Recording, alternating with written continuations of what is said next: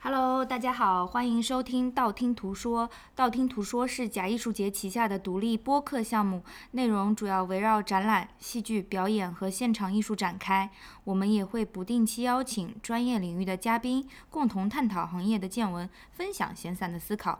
播客由两位不善言辞的文化艺术领域素人工作者主持。我是 Mag，我是橘子。道听途说目前已经在网易云音乐、喜马拉雅 FM、Spotify、Google Podcasts、苹果 Podcasts 以及各类泛用型播客客户端上线。通过青芒平台搭建的微信试听版小程序也已发布。欢迎大家搜索订阅收听。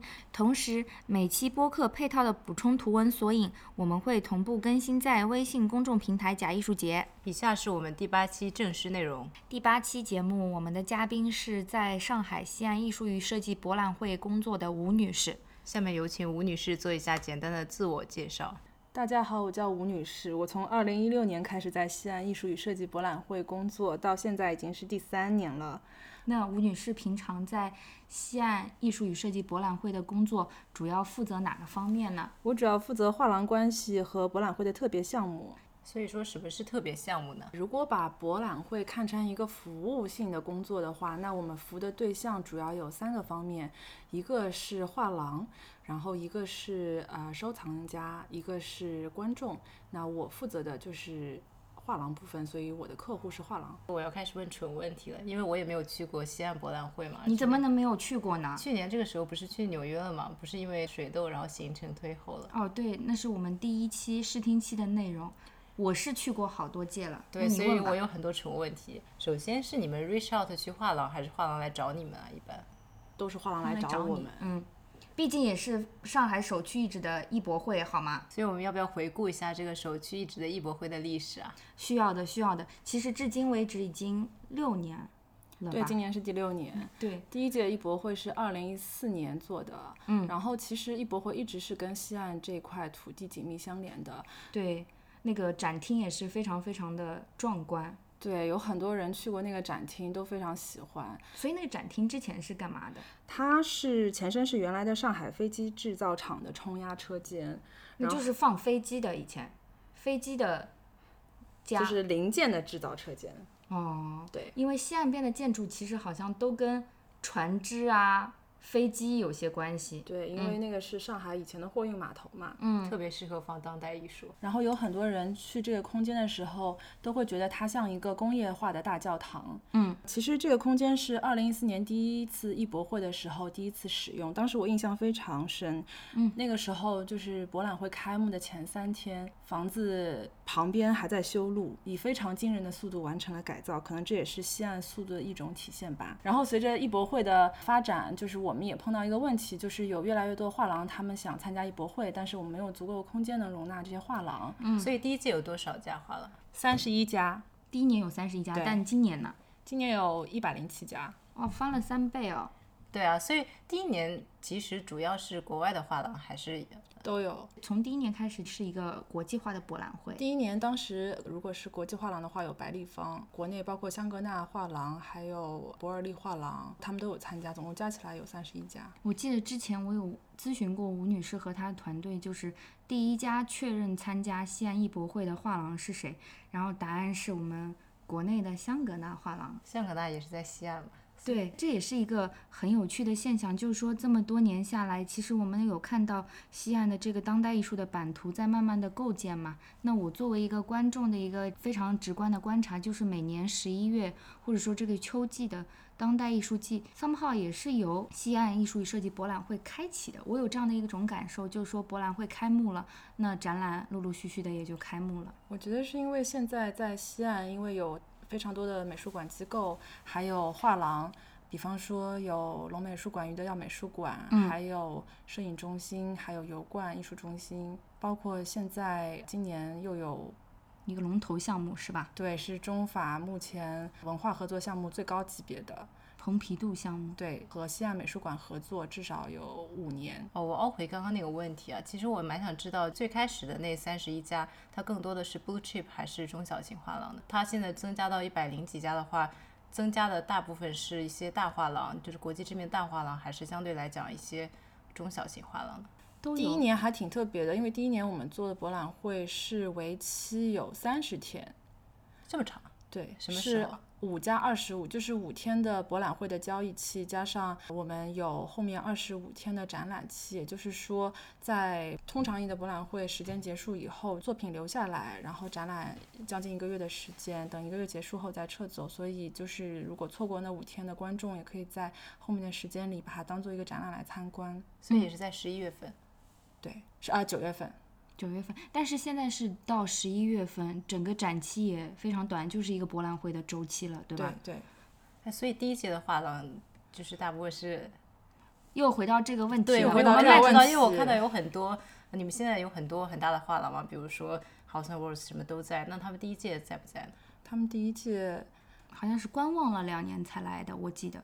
第一届有白立方在，嗯，对，百丽方是一直对在的，因对为我就记得第一次去西岸的时候，C 位吧，好像就是百丽方，对。在伦敦嘛，对这个画廊也是有感情的。对，因为大多数国际大画廊，他们其实对进入中国市场，他们也是很审慎的。一般一个新的博览会，肯定要先看两年，然后再真的参加。但啊是明我白们了觉得现在的这个返场率还是非常高的，基本上这些我们所谓的超级大画廊和大画廊每年都是能在西岸看到的，对，我们的返场率大概保持在百分之七十左右。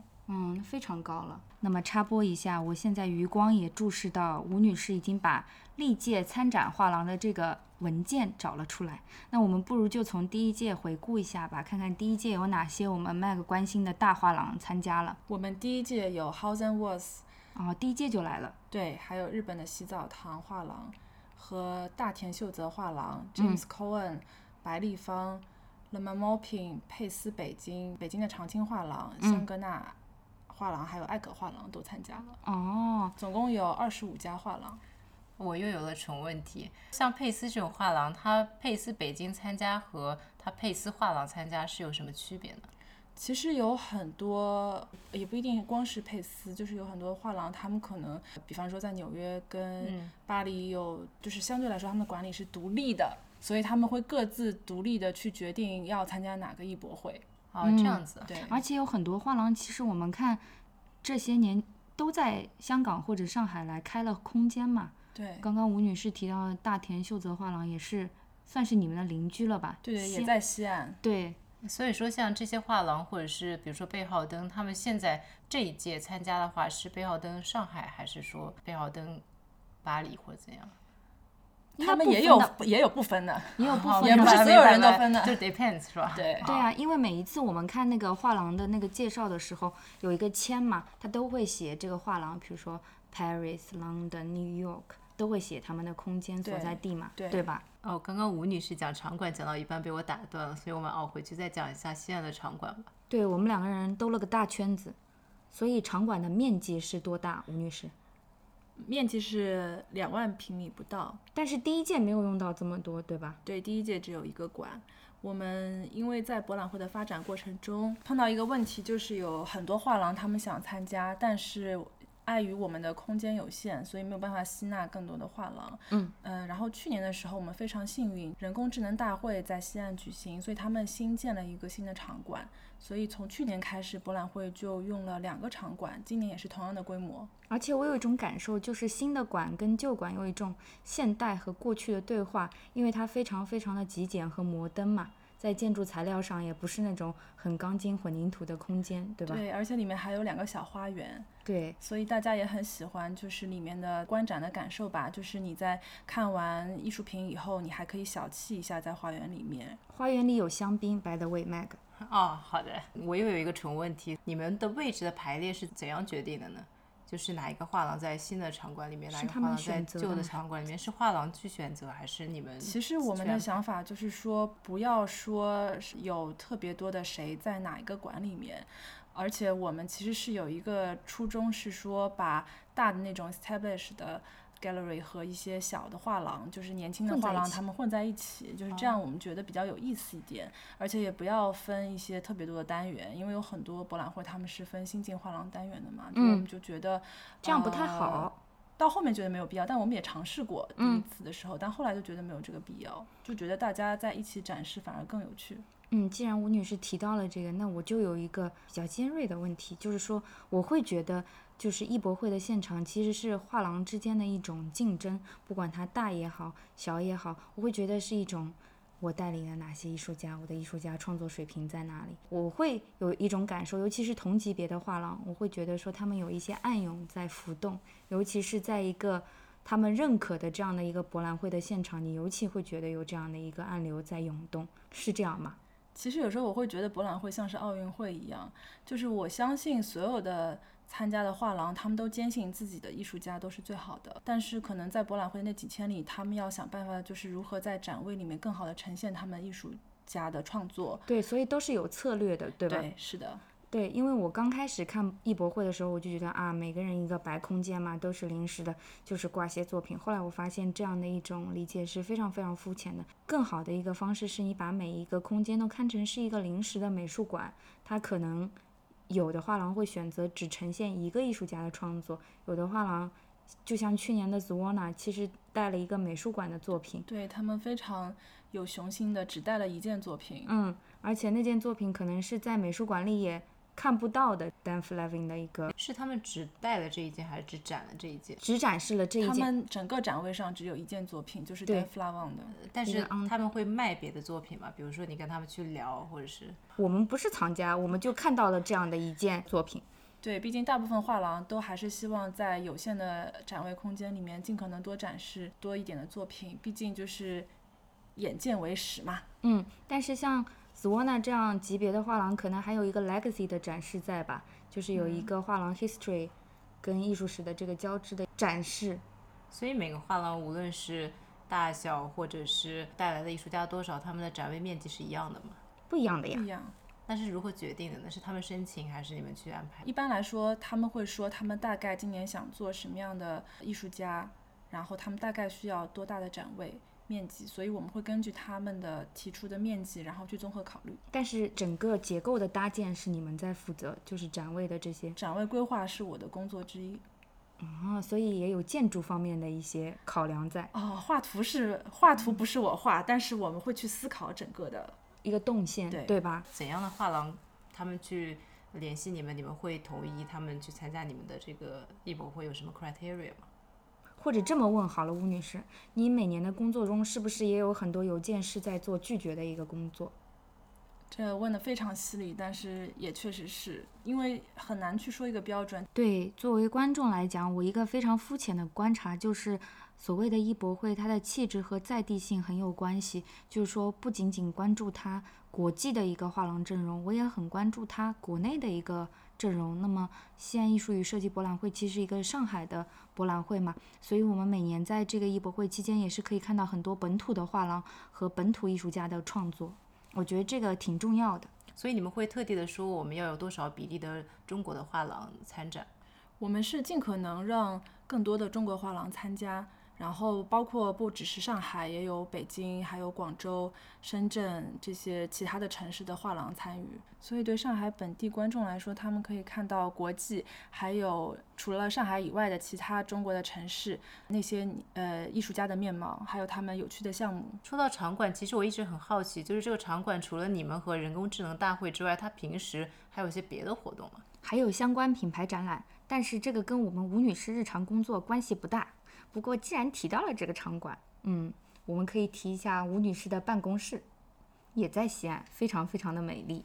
对，我觉得在我心里是上海最美办公室，因为它的那个办公室是全落地玻璃，可以看到西岸边的船。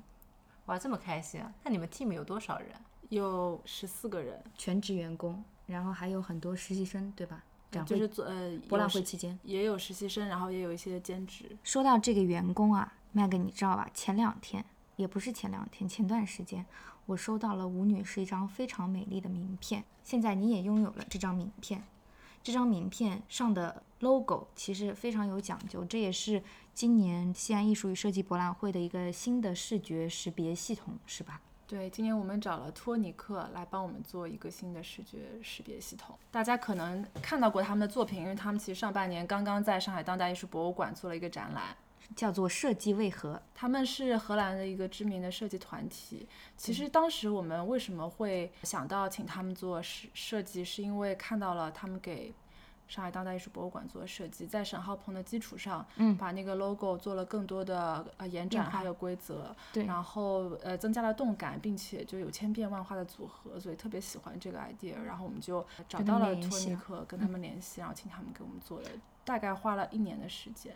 前前后后，对，然后他去年其实他们的总监 Thomas 也有来艺博会现场，所以其实我们今年在这套视觉识别系统里面有看到一些背景上的结构，其实就是西岸展厅空间里面的角落，他们把它有效的放进了这套设计里面。对，其实是我们特别喜欢的他们的一个巧思，就是在主视觉里融入了艺博会的，呃身份，对。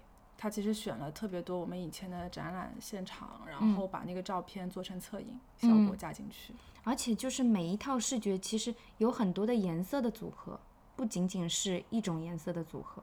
对他定了几套颜色的组合，但是可以无穷的变化下去，每年都不一样。嗯，但这些颜色是你们跟他们一起协商确定的，还是说一开始他发来的颜色组合，我们有稍微给到一些建议，嗯，那为什么讲到这张名片也是很妙？就是吴女士说，整个团队每个人的名片其实颜色也都是不同的。对的，我们吴女士选择了非常经典的一个黑黑色，色但也不是一个炭黑了。所以当时其实我们办公室里有一套菜单，就是大家可以自己选择要用哪一种那有色人彩搭配。有重复吗？没有，哦，真的吗？对，每个人都长不一样。太期待了。那今年西岸期间有一个隐形的工作任务，就是去收名片，然后这套名片，有人开玩笑说它们的颜色很像便利贴，就是提醒你们工作还有多少 要做完。太可怕了。 那讲到工作，你们每天的工作内容一般是什么呢？我比较关心你们作为一个艺博会，每年只有一次吗？那你们的准备周期是有多长呢？虽然一年只有一次，但是我们的工作周期是三百六十五天。天天都有不同的工作，对，如果把它分成前期、中期、后期的话，前期就是与画廊的沟通，然后确定展位的设计，还有整个展场的规划。到了中期，我们会根据画廊他们要带的艺术家去做 research，看怎么去更好的帮助画廊去推广这些作品，包括在媒体宣传上，也包括在 onsite 就是会有一些导览啊这些规划上面。在我们录制这期节目，which is 国庆节假期的时候，我相信我们吴女士其实对今年的这个画廊和艺术家阵容已经比较明确了，是不是？天天都在做功课，啊，那应该是了如指掌了。啊，那也没有，毕竟有两三千件作品呢。今年有两三千件，对所以今年的体量算是非常大的了。从去年开始就变得特别大，是因为展场扩张了，所以数量也上去了。那关于这个作品和画廊阵容的问题，我们稍后再讨论啊。那后期的工作主要是什么呢？后期的话就是现场了。现场就是等画廊他们都开始布展以后，协助他们的需求吧，还有包括就是整体的统筹。吴女士，之前我们在一次闲聊中你也提到，今年好像是你慢慢开始觉得自己作为一个艺术工作者，或者说作为西安艺博会的核心成员，可以去享受艺博会了，对吗？对，因为其实每一年工作都会有一些新的挑战，所以很多的精力是集中在如何去克服这些挑战。嗯，但是到今年，我觉得就是有更多的余力去就是欣赏一些自己喜欢的艺术家作品，然后做 research 吧，就是自己的时间更多了。你刚刚讲到后期帮助画廊实现他们的展厅等等，我有一个比较蠢的问题，不纯不纯，不纯你问吧。就是像你们艺博会的话，一般的搭建啊，或者是展陈设计等等，它是你们统一来做，还是就是不同的画廊会有自己的，比如说工人或者是搭建团队？哦，这个问题非常专业。画廊他们会把他们的搭建的一个需方求案需求告诉我们，然后搭的话是我们整体来搭，因为也不可能让很多家的布展工人同时进来搭。运输他们是自己来做是吗？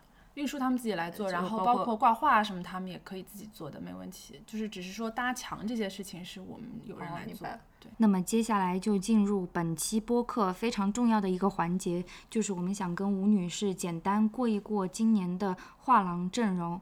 呃，因为有多少家？一百零七可以过三天三夜了。对，所以我们给吴女士布置了一个非常严苛的任务，就是说，在今年新参展的二十八家画廊里面还在不断增长中。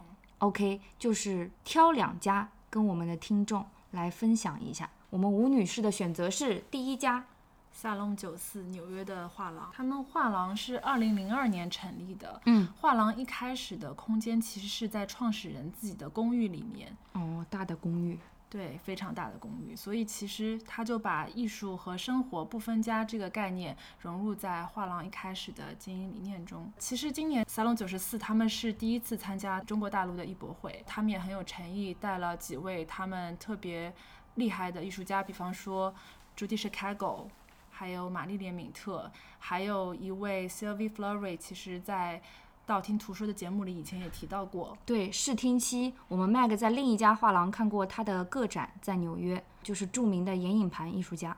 对，其实说到 Judy Chicago，我去年还真的在三龙九四看过一个她的展，是在三龙九四下东区的那个场馆，应该不是你说的那个公寓里面的那个。对他们现在有三个空间。嗯，是一个叫 Power Play 的，就是他比较晚期的一系列的作品，但是八十年代的，有很多用他的方式去画的男性裸体啊等等，就非常的主题 Chicago。所以他们是带了三个女性艺术家，而且他们的创作很多是从女性的这个角度来创作的，这是有什么特地的想法吗？我觉得你可以到展位现场问一下他的 owner。而且其实对不起，我还有男性艺术家，刚才没来得及提，但是我们留到展位上大家看吧。那么第二家画廊呢？第二家就是 Eigen Plus Art，他们是新莱比锡画派的重要推手，他们是嗯德19国的，对，一九八三年，呃，在东德时期，在地下室里面给新莱比锡画派的艺术家做展览。嗯，然后等柏林墙倒了以后，在后来在九二年在柏林又有了空间。那么新莱比锡画派我们比较熟悉的艺术家有哪些呢？我觉得大家都知道的肯定是 Neil Roche，嗯，那这一次也会带他的作品吗？现在据说是，让我们 OK 拭目以待。那就是也是到展厅见分晓了。所以说哪一个画廊他带什么艺术家或者是什么艺术流派的作品去哪一个艺博会，它是有什么考究吗？一般？比方说，画廊他们会选择一些艺术家，可能背后的理由是因为这些艺术家近两年会有大动作。比方说，我们刚才提到的 Neil Roche，他接下来十月份就是在本月会在佛罗伦萨的碧提宫做一个大的个展。嗯。然后我今年自己去了威尼斯双年展嘛，就是在艺博会上，画廊会带的很多艺术家，我也刚在威尼斯看到过。当然，每家画廊还有他们自己的不同考量，在他们决定呃在这个地区的销售策略上，这个就是另外再说吧，因为是个特别大的话题。不过，其实每年西岸艺博会的微信公众号都会针对每家参展的画廊做一个介绍，对吧？感兴趣的朋友们可以去订阅微信公众号，了解每一间画廊的来龙去脉和他们的历史。以及他们会带来的亮点作品。对，这是最重要的。所以现在可以我问两位主播一个问题吗？可以问，就是你们喜欢逛艺博会吗？非常喜欢麦格你呢？比起 gallery hopping 和 auction preview，我觉得艺博会我会有一点 disoriented，哦，因为就是上下文吗？还是说因东为西其太多？实就比如说你是 gallery hopping，你走进一间画廊，它总会会有一个它当时的展览嘛，然后你在门口拿一张纸或者是怎么样，你它是有一个让你知道自己在看些什么。auction preview 就更是了，它有非常非常多的信息。作为我这种不是特别特别喜欢。走到每个摊都和摊主交流一下的人来讲的话，去逛艺博会，经常你走到某个画廊的空间，它有几幅作品毫无上下文，如果你很了解这个艺术家，那还 OK；如果说你不是很了解他展的这几个艺术家，那你就只能去和画廊主聊，然后让他来给你讲一讲。但是问题是我又不是藏家，我又不是一个喜欢 social 的人，所以说看艺博会的时候，很多时候真的就也不好意思上去跟人家聊，又有很多问题，有的时候会有点 lost。会有点迷失啊。对，但是我很 enjoy 这种迷失，而且我现在慢慢的发现说，去艺博会之前，其实做功课挺有必要的，就是你得了解一下哪些画廊在带领哪些艺术家，了解了之后到现场看一看他今年带了哪些。而且就是包括对艺术家本身的创作脉络的了解，嗯也会影响你对看的感受，因为你会看到，咦，这是他的新作，或者说这是他的老的作品，是什么时期的，然后会特别精，就是这些是看博览会的一个很大的乐趣，我觉得。而且可以看到一些趋势吧，比如说哪一些艺术家最近有在很用功的创作，或者是他的风格还是关注的方向有哪些变化。对然后另外一方面其实是可以看一个流动，因为艺术家也不一定永远只跟一间画廊合作嘛。所以你们这些是非常非常 insider 的一种行业内人的一种看法。感觉但是我作为一个纯观众，我觉得挺开心的呀，就是去看很多你喜欢的画廊，有的时候你可能一间在柏林，一间在伦敦，你不可能在一天的时间内去看到他们的空间，但是在博览会的现场，就好像是不是邻居的画廊突然变成了比邻而居的朋友，尤其是我觉得对收藏家来说，因为可能过去他们的，比方说他们可以到走进一间画廊，跟画廊老板聊天，谈天说地，聊了一个下午。但是现在大家的生活节奏越来越快，去看艺博会的一个好处就是他们可以在一个场合同时看到这么多画廊，横跨各个时代的作品，一览无余。然后他甚至可以去比较，比方说同一个艺术家有不同的画廊带他们的作品的一些分布情况。对，就是这个可能是一个艺博会给现在的收藏群体带来的一个好处吧。而且感觉这些收藏群体，他们去参加艺博会真的是一个大型 social 现场，就包括这几年巴走迈阿密，包括我们更近的巴走 Hong Kong，包括你们，感觉都是一个从某种程度上来讲，社交场合，那对肯定不可避免的，尤其是在贵宾预览的时候，对对吧？因为藏家之间其实那暗涌更加强烈了，哇，你又说到了特别 尖锐关键的的地方，对，因为其实博览会最核心的还是艺术收藏这件事情嘛，没有错。所以接下来就是换我们问吴女士问题：收藏当代艺术的人群是不是目前为止有一个非常年轻化的趋势，或者说走向年轻化的这样的一个趋势？我觉得现在确实有这个趋势，而且是国内外现在都明显有这样一个趋势。如果说理由的话，其实我觉得很难具体的去分析，年轻人富起来了，也可以这么猜测吧。或者但其实我插一句啊，嗯我觉得像艺博会的话，它有不同规模的画廊嘛，它也有不同售价的艺术家，其实有很多都是很 affordable 的，我觉得。对，没有我们想的那么贵，对吧，吴女士？也是有适合入门级的，比方说价格四位数的作品也是有的。但是就是怎么讲呢？要找到这样的作品，其实需要一些知识，是吗？这就让我想到了另外一个问题，就是说，艺术收藏真的需要你了解艺术史吗？其实我觉得购买这个行为的本身是不需要有这种背景知识，但是收藏这件事情是满足求知欲的一个过程。我认识的很多藏家，他们都是本身非常勤奋的，他们会去看大量的展览，然后包括看艺术家的履历、画册，然后去。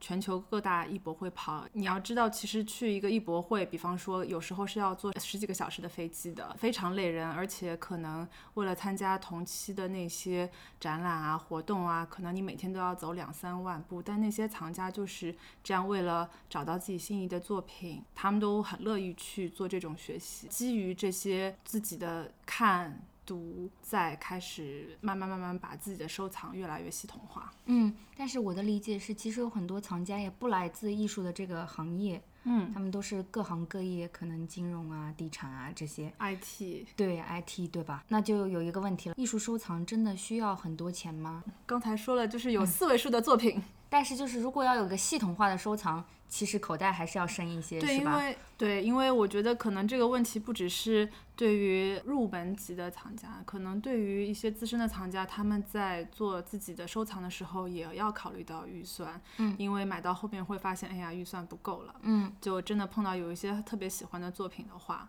就是嗯这个问题是大家都会遇到的。那么艺术收藏的意义到底是什么呢？吴女士突然问一个非常空旷的问题了。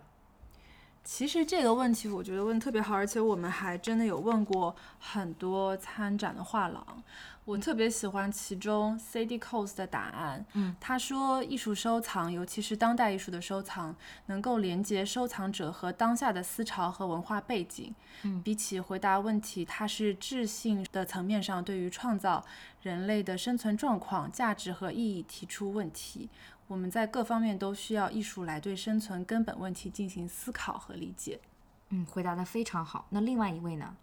另外一位 Massimo da Carlo，他的回答就比较诗意了。他说，艺术收藏就好像是我们各种美好想法编织成的一个故事。这个编故事需要好多钱啊！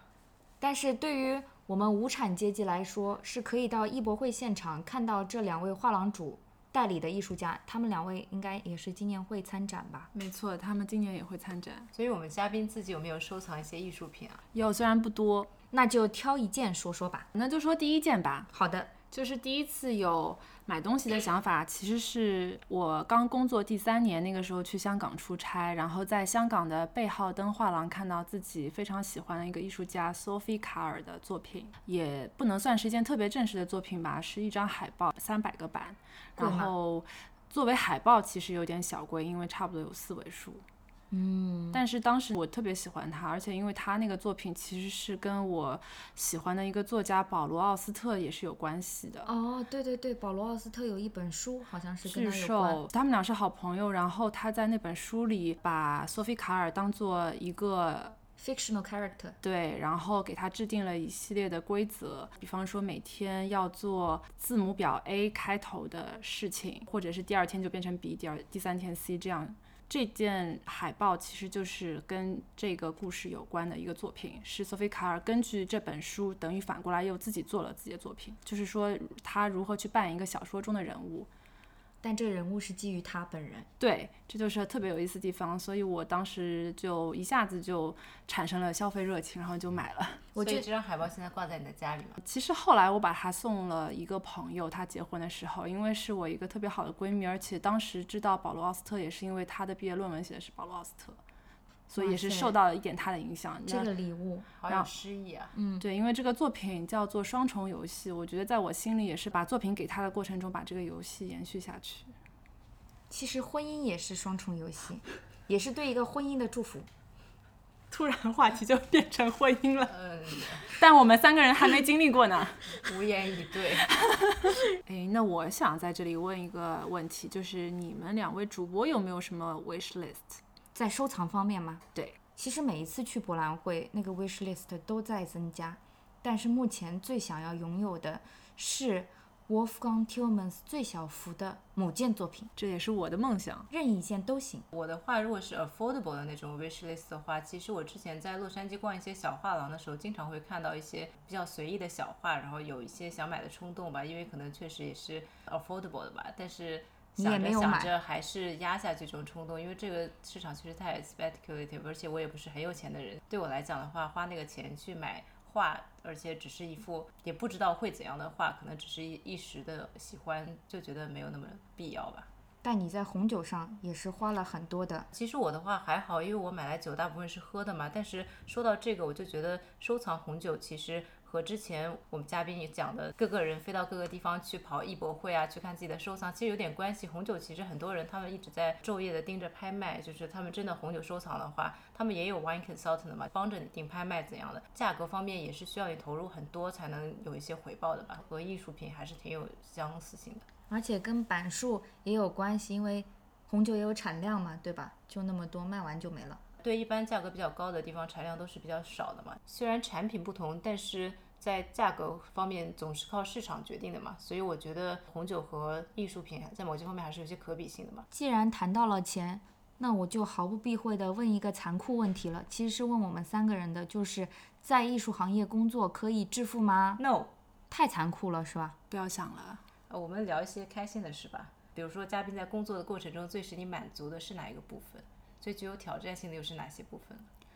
我们就先讲最满足的吧。最满足的肯定是和艺术家一起去完成一些作品。其实我也知道西安艺博会有一个单元叫现场，对吧，吴女士？没错，我从这个单元看到了很多公共艺术的可能性，因为其实在上海，我们很少能看到跟当代艺术紧密相关的公共艺术作品，但是每年在西安艺博会期间，其实是有这样的尝试的，而且我觉得每一年都比上一年做得更好。谢所以谢，。作为一个没有去过的人，想问一下，这些公共艺术在你们的展会结束之后还会再留在当地嘛？它是稍纵即逝的。但其实有一件作品留下来了，是王卫他在二零一七年的时候做的一件作品。经常去西岸的朋友们也会记得这件作品，就是在西岸艺术中心门口有一棵孤零零的树，然后那棵树有两片树影，一片是自然的树影，一片是人工的，用马赛克做的树影，就是王卫的作品。当时他有一次偶然去西安艺术中心门口看到这棵树的时候，突然有了灵感，设计出了这个作品。他觉得这一棵树配上周边工业时代遗留下的景观，一刹那的时候就产生了为这棵树再加一片影子的想法。好浪漫啊！这件作品无论是视觉上还是观念上都非常的有诗意。还有一个非常诗意的部分，其实也有点搞笑啦。我一直有一个未解之谜，我们通向。虹桥机场一定会看到的一个公共雕塑，我是通过去年西安艺博会的现场项目解开了这个谜团，就是崔振华先生的作 品。对你认出来本来是静止的花，到了博览会现场发现嗯它它会是动了，的是吗？。对，然后还看到了一棵水果树，是的，就是因为那棵水果树跟我们上海高架下面的那一个太像了。后来我求证了一下，确认了是崔振华先生的作品。所以其实城市里可能有一些公共艺术，只是我们在博览会的时候看到这些作品，才意识到原来它就在我们身边。对， context 不同，而且最好笑的是，去年艺博会的时候，有人进来问这里是不是做农博会的， 因为看到门口有这棵树， 竟然无言以对。让我们对笑一会儿。再次无言以对。 如此有艺术感知力的观众，真的应该买张票进去看一下博览会。不知道这位朋友后来进去了没有？我相信他是肯定来看过了。讲到趣闻，吴女士，其实我每年在西安艺博会都能看到一些对着装要求非常谨慎的女士们，大型搜索现场嘛，当然了，但是那个十公分高跟鞋，两万平方米的展厅，你觉得合理吗？其实懂行的都穿平底鞋，特别是很多人还穿球鞋呢，所以就是着装的建议是舒适，对吧轻？松上阵，这样才可以 enjoy。但是有这种所谓的隐形的 dress code 吗？还是 business casual，对吧？其实我觉得大家穿的自己舒服就好。而且我的理解是，西安艺博会其实对观众非常非常的友好，是欢迎所有的，不管是艺术行业还是不是艺术行业的从业者或者爱好者也好，去现场看一看的，对吧？对，因为这确实是一个很好的机会，就是有将近快三千件作品漂洋过海，在四天的时间里能够被大家看到，那这个是我觉得艺术爱好者绝对是应该到第一现时场来间看的。对，而且其实为了更好的去欣赏这些作品，我觉得也有一些小 tips 给到大家，比方说刚才提到的穿的轻松，让自己舒服，还有就是可以提前在我们的网站上面下载平面图，这样你可以规划自己的行程，安排时间。包括其实西岸周边也有很多其他的展览，大家也可以在去的时候一起看。正好艺博会的时间是十一月八号到十号，有一个周末的时间，所以大家可以在两天里好好规划一下怎么安排。总而言之，那个周末在上海的大家就交给艺术吧，把时间。可以来到西安尽情欣赏。所以我们时间也差不多了，剩下的一点点时间，我们来问嘉宾一些私人问题吧。好的，聊了很多工作了，其实我很想知道，嘉宾为什么要选择现在这个工作呢？我觉得在这个行业里，大家可能理由都是一样的，就是因为喜欢。嗯，那你呢？我们吗？对，其实答案是一样的，我跟你一样是喜欢。对我来讲是做一些力所能及的事吧。那问一个更私人的问题，工作之外的爱好是什么？我在这里可以插一句吗？吴女士是九零年代世界金曲的点唱机。没有这么 specific 吧？我跨度很广的。那么本期我们就录到这里啦，下面是 After Dark。 After Dark。其实我七零年代也可以的。所以哪个画廊可以找到四位数的作品啊？我觉得在西岸博览会现场，你就断了这个念想吧。人家是世界一流的艺博会，你觉得呢？四位数美金可能可以吧？所以我想问，这个节目是怎么做 ending 的？就是这样做 ending 的。